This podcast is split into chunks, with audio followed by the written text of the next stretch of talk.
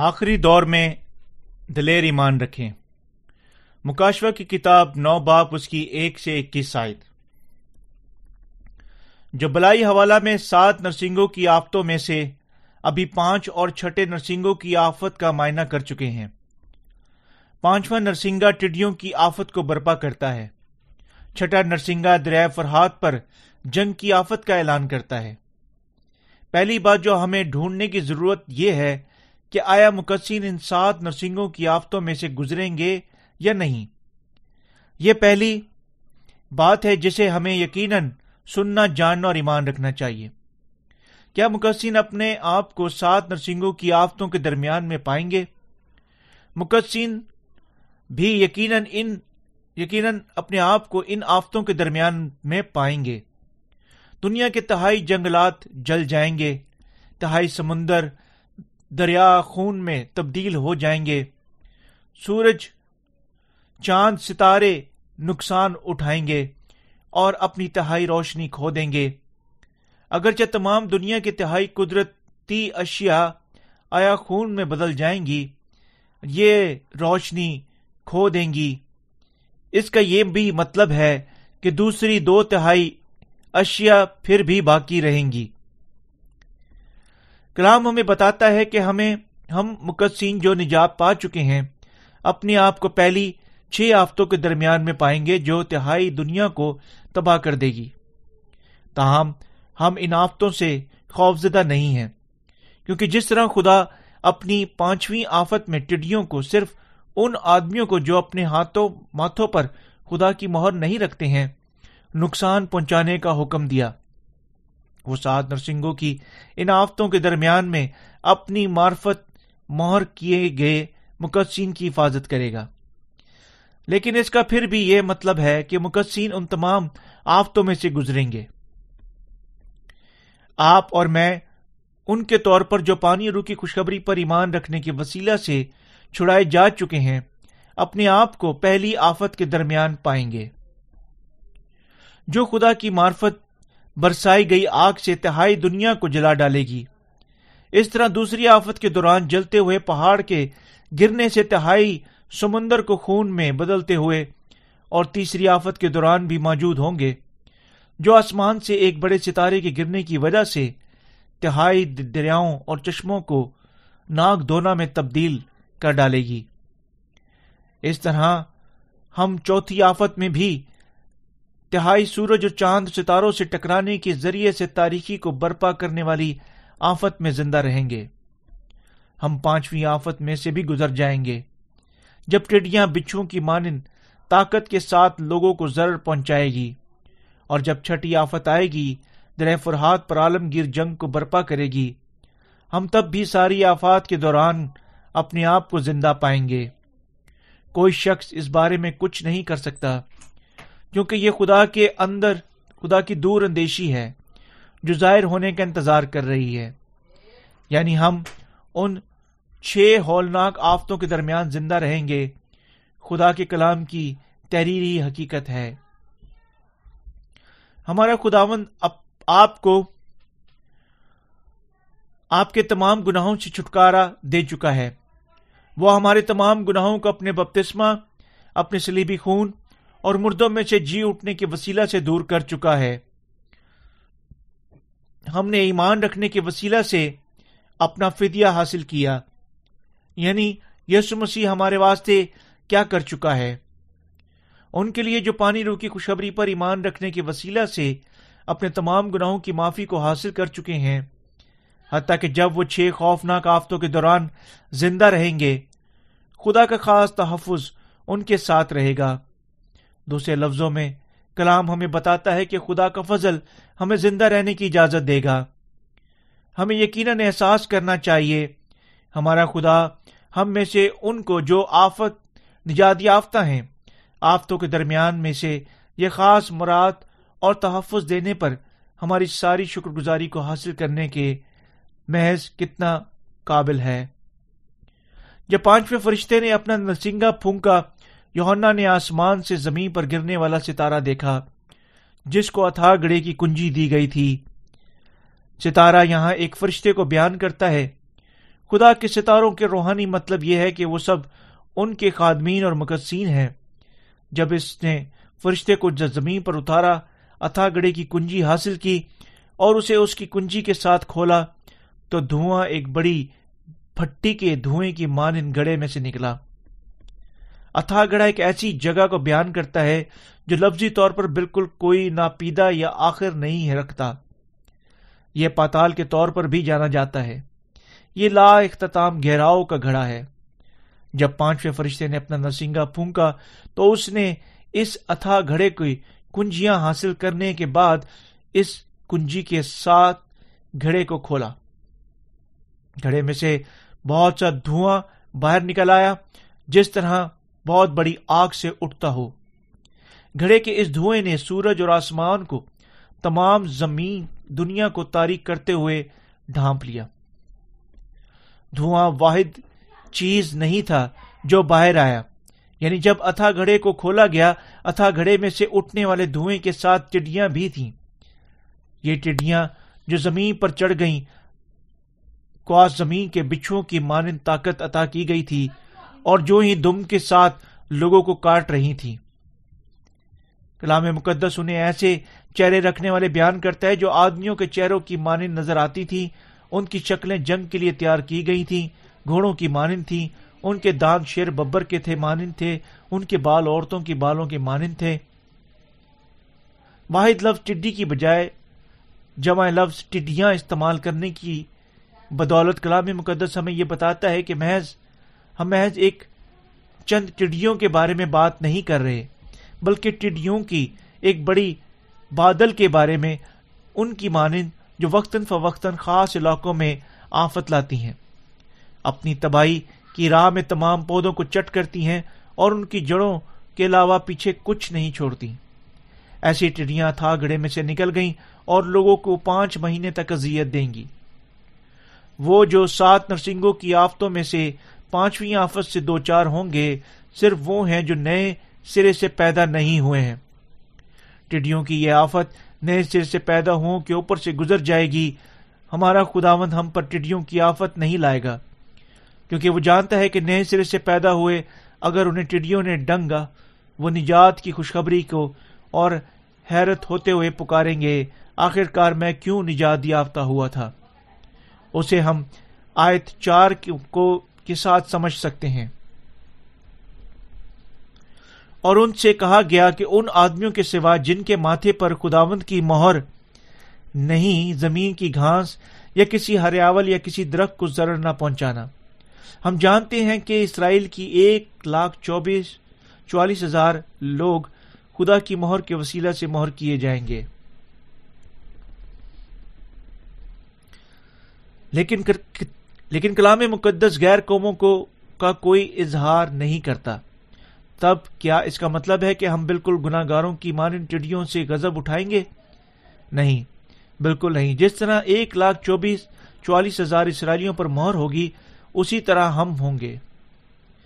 یہ ہے ان کے دل جو اپنے گناہوں کی معافی حاصل کر چکے ہیں۔ رلقدس کے وسیلہ سے خدا کے سامنے مہر کیے جائیں گے۔ کیا آپ اپنے دل میں رلقدس نہیں رکھتے؟ کیونکہ وہ جن کے دلوں میں رلقدس بس، بسیرا کرتا ہے، خدا کے بیٹوں کے طور پر مہر کیے جا چکے ہیں۔ ہم ایک لاکھ چوالیس ہزار اسرائیلیوں کے ساتھ ساتھ اس کے لوگوں کے طور پر ٹڈیوں کی آفت سے بچ جائیں گے۔ کیونکہ ٹڈیوں کی آفت صرف ان کو نقصان پہنچائے گی جو نئے سرے سے پیدا نہیں ہوئے۔ لوگ غالباً نفرت کریں گے اور ہمیں حتیٰ کے زیادہ ستائیں گے۔ آفت کے پانچویں مہینے کے دور کے دوران وہ جو صرف نئے سرے سے پیدا نہیں ہوئے ہیں کو ٹڈیاں ڈنگ ماریں گی اور وہ شدید درد سے بلبلائیں گی۔ مرنے کے قابل نہ ہوں گی اور ان ٹڈیوں کے چہرے آدمیوں کے چہروں کی مانند نظر آتے ہیں۔ ان کے بال عورتوں کے بالوں کی مانند اور ان کے دانت ببر شیروں کی طرح نوکیلے ہیں اور ان کی شکلیں جنگ کے لیے تیار ہوئے گھوڑوں کی مانند ہیں۔ وہ بچھوؤں کے دم رکھتی ہیں۔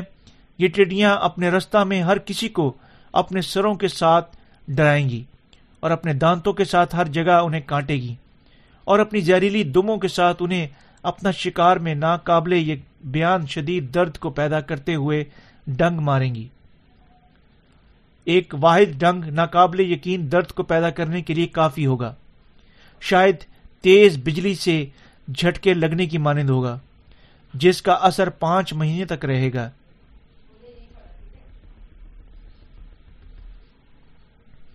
وہ لوگ مرنے کے قابل نہیں ہوں گے۔ کوئی معنی نہیں رکھتا وہ کتنی زیادہ ٹڈیوں سے اذیت اٹھاتے ہیں۔ یا وہ کتنی زیادہ ایسی تکلیف سے جینے کی بجائے مرنے کی خواہش کرتے ہیں۔ کیونکہ نہ مرنے والوں کی آفت ٹڈیوں کی اس آفت میں شامل ہے۔ روئے زمین پر پانچ مہینے تک کوئی موت نہیں ہوگی۔ یہ آفت دنیا کو پانچ مہینے تک اذیت دے گی۔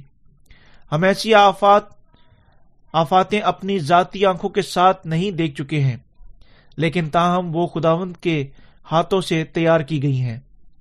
خدا ہمیں بتاتا ہے کہ وہ اس زمین پر یہ آفتے لائے گا یعنی اس دنیا کے لوگوں پر۔ یہ ہے وہ جو خدا پر اور نہ اس کی محبت اور نجات پر اور نہ ہی اس کی خلاصی کی خوشخبری پر ایمان نہیں رکھتے۔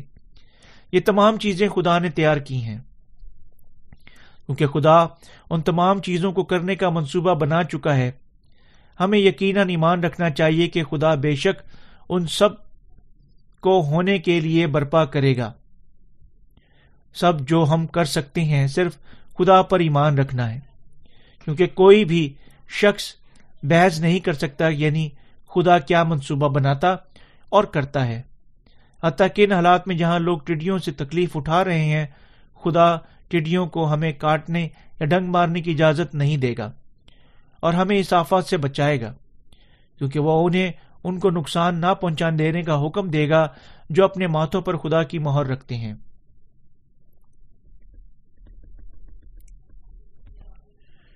خدا کیوں سات نرسنگوں کی آفت ناصل کرے گا؟ سات نرسنگوں کی آفت نازل کرنے میں خدا کے مقاصد یہ ہیں۔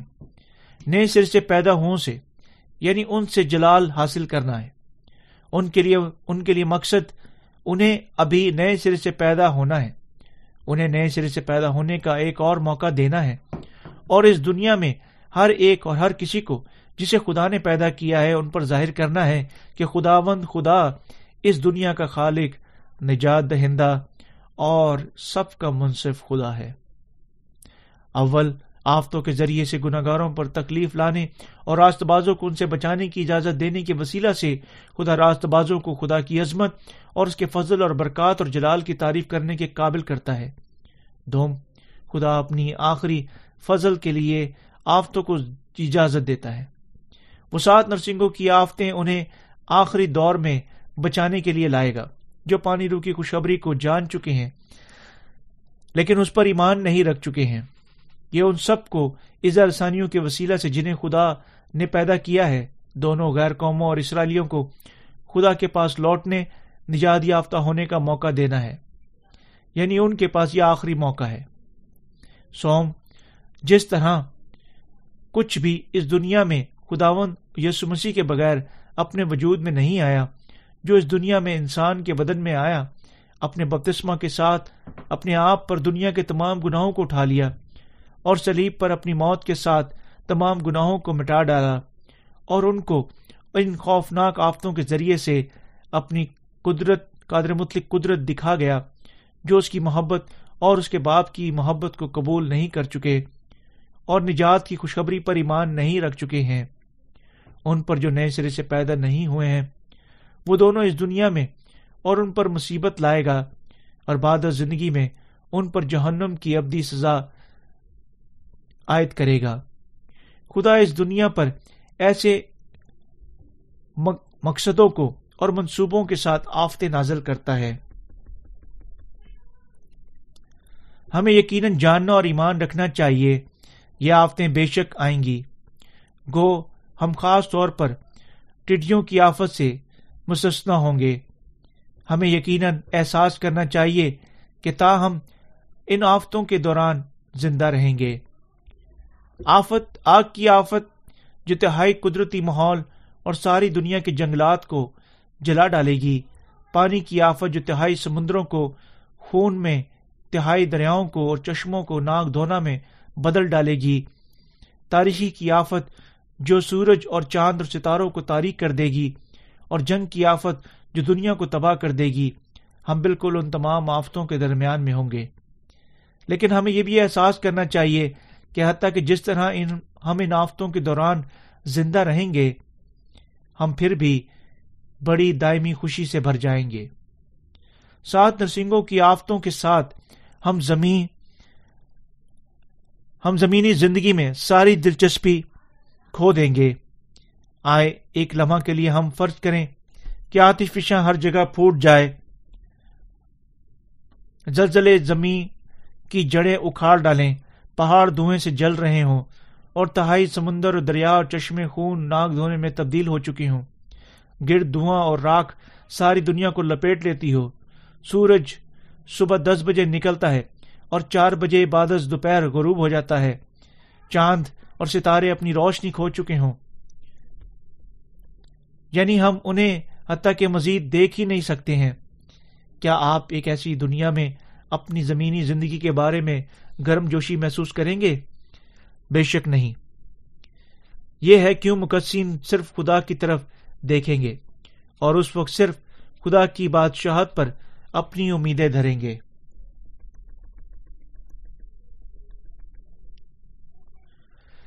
ہماری ساری امید اور اس کا سو فیصد حصہ تنہا خدا میں پایا جاتا ہے۔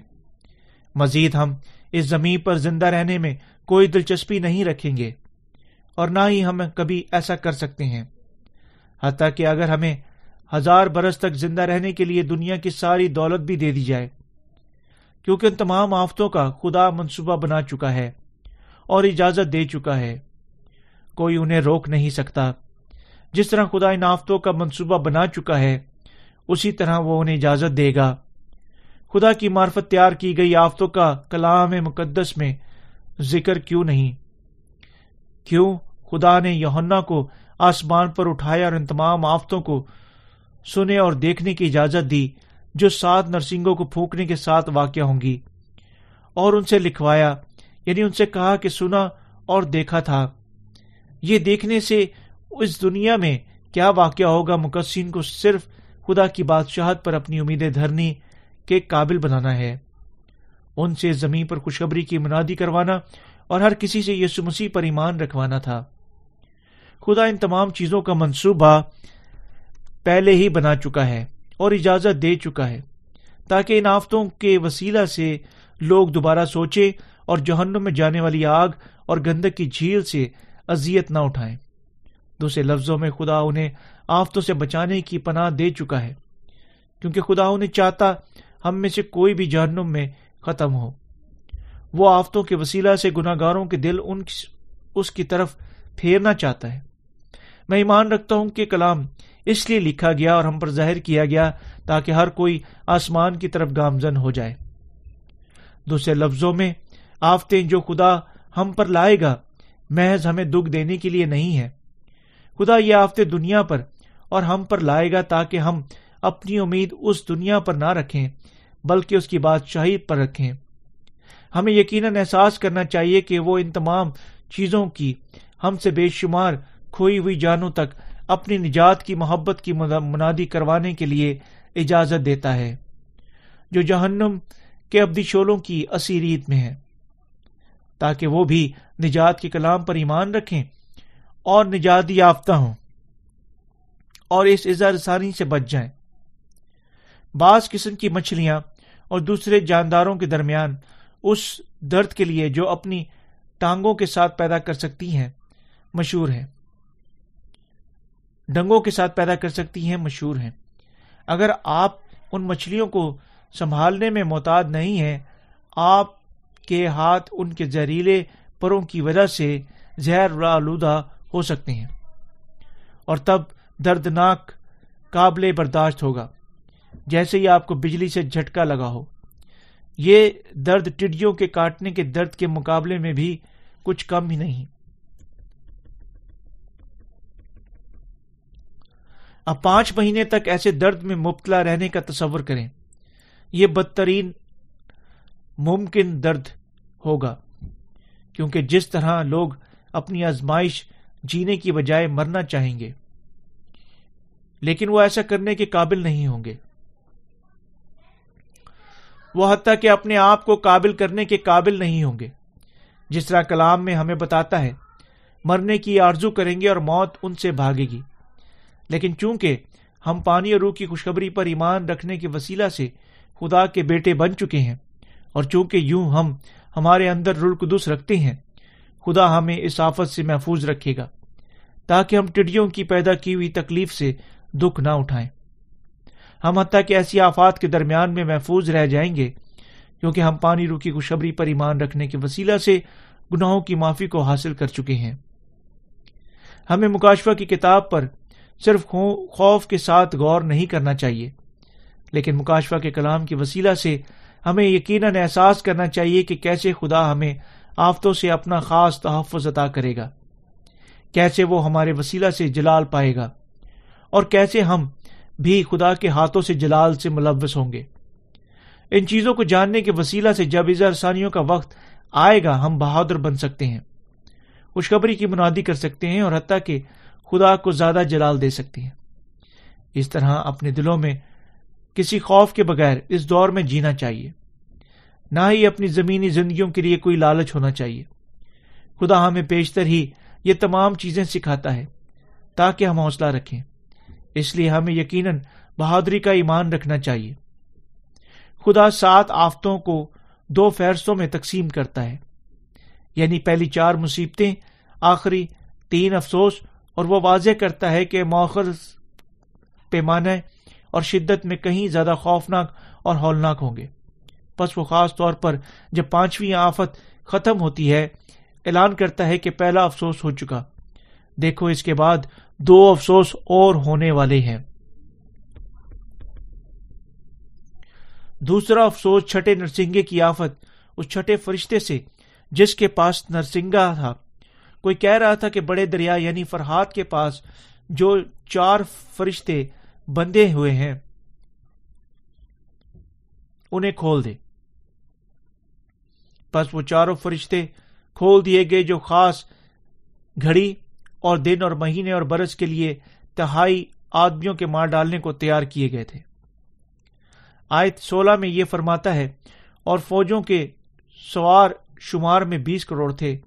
اس کا مطلب ہے کہ ایک بڑی جنگ چھڑ جائے گی اور ساری نسل انسانی کا تہائی حصہ اس میدان جنگ کی وجہ سے مار دیا جائے گا۔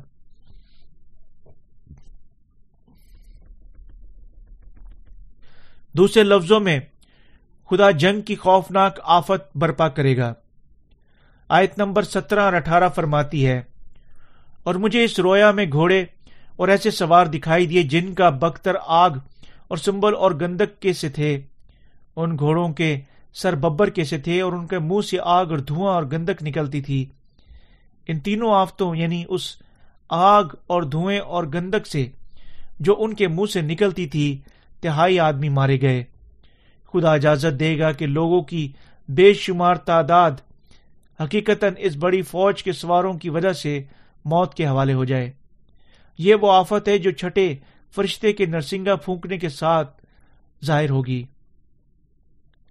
کیا کیا واقعہ ہوگا جب ساتواں نرسنگا پھونکا جائے گا؟ جی اٹھنا، اٹھایا جانا واقعہ ہوگا۔ چھٹے نرسنگے تک تمام نازل ہونے والی آفتیں آیا قدرتی تباہیوں کے طور پر آئیں گی یا جنگوں کے طور پر براہ راست لوگوں پر موت لائیں گی، کیونکہ یہ تمام سات نرسنگوں کی آفت میں شامل ہیں۔ کلام مقدس میں قلم بند کی گئی ہے میں اس کلام پر ایمان رکھتا ہوں۔ لیکن آپ کا کیا خیال ہے؟ کیا آپ بھی اس سچائی پر ایمان رکھتے ہیں؟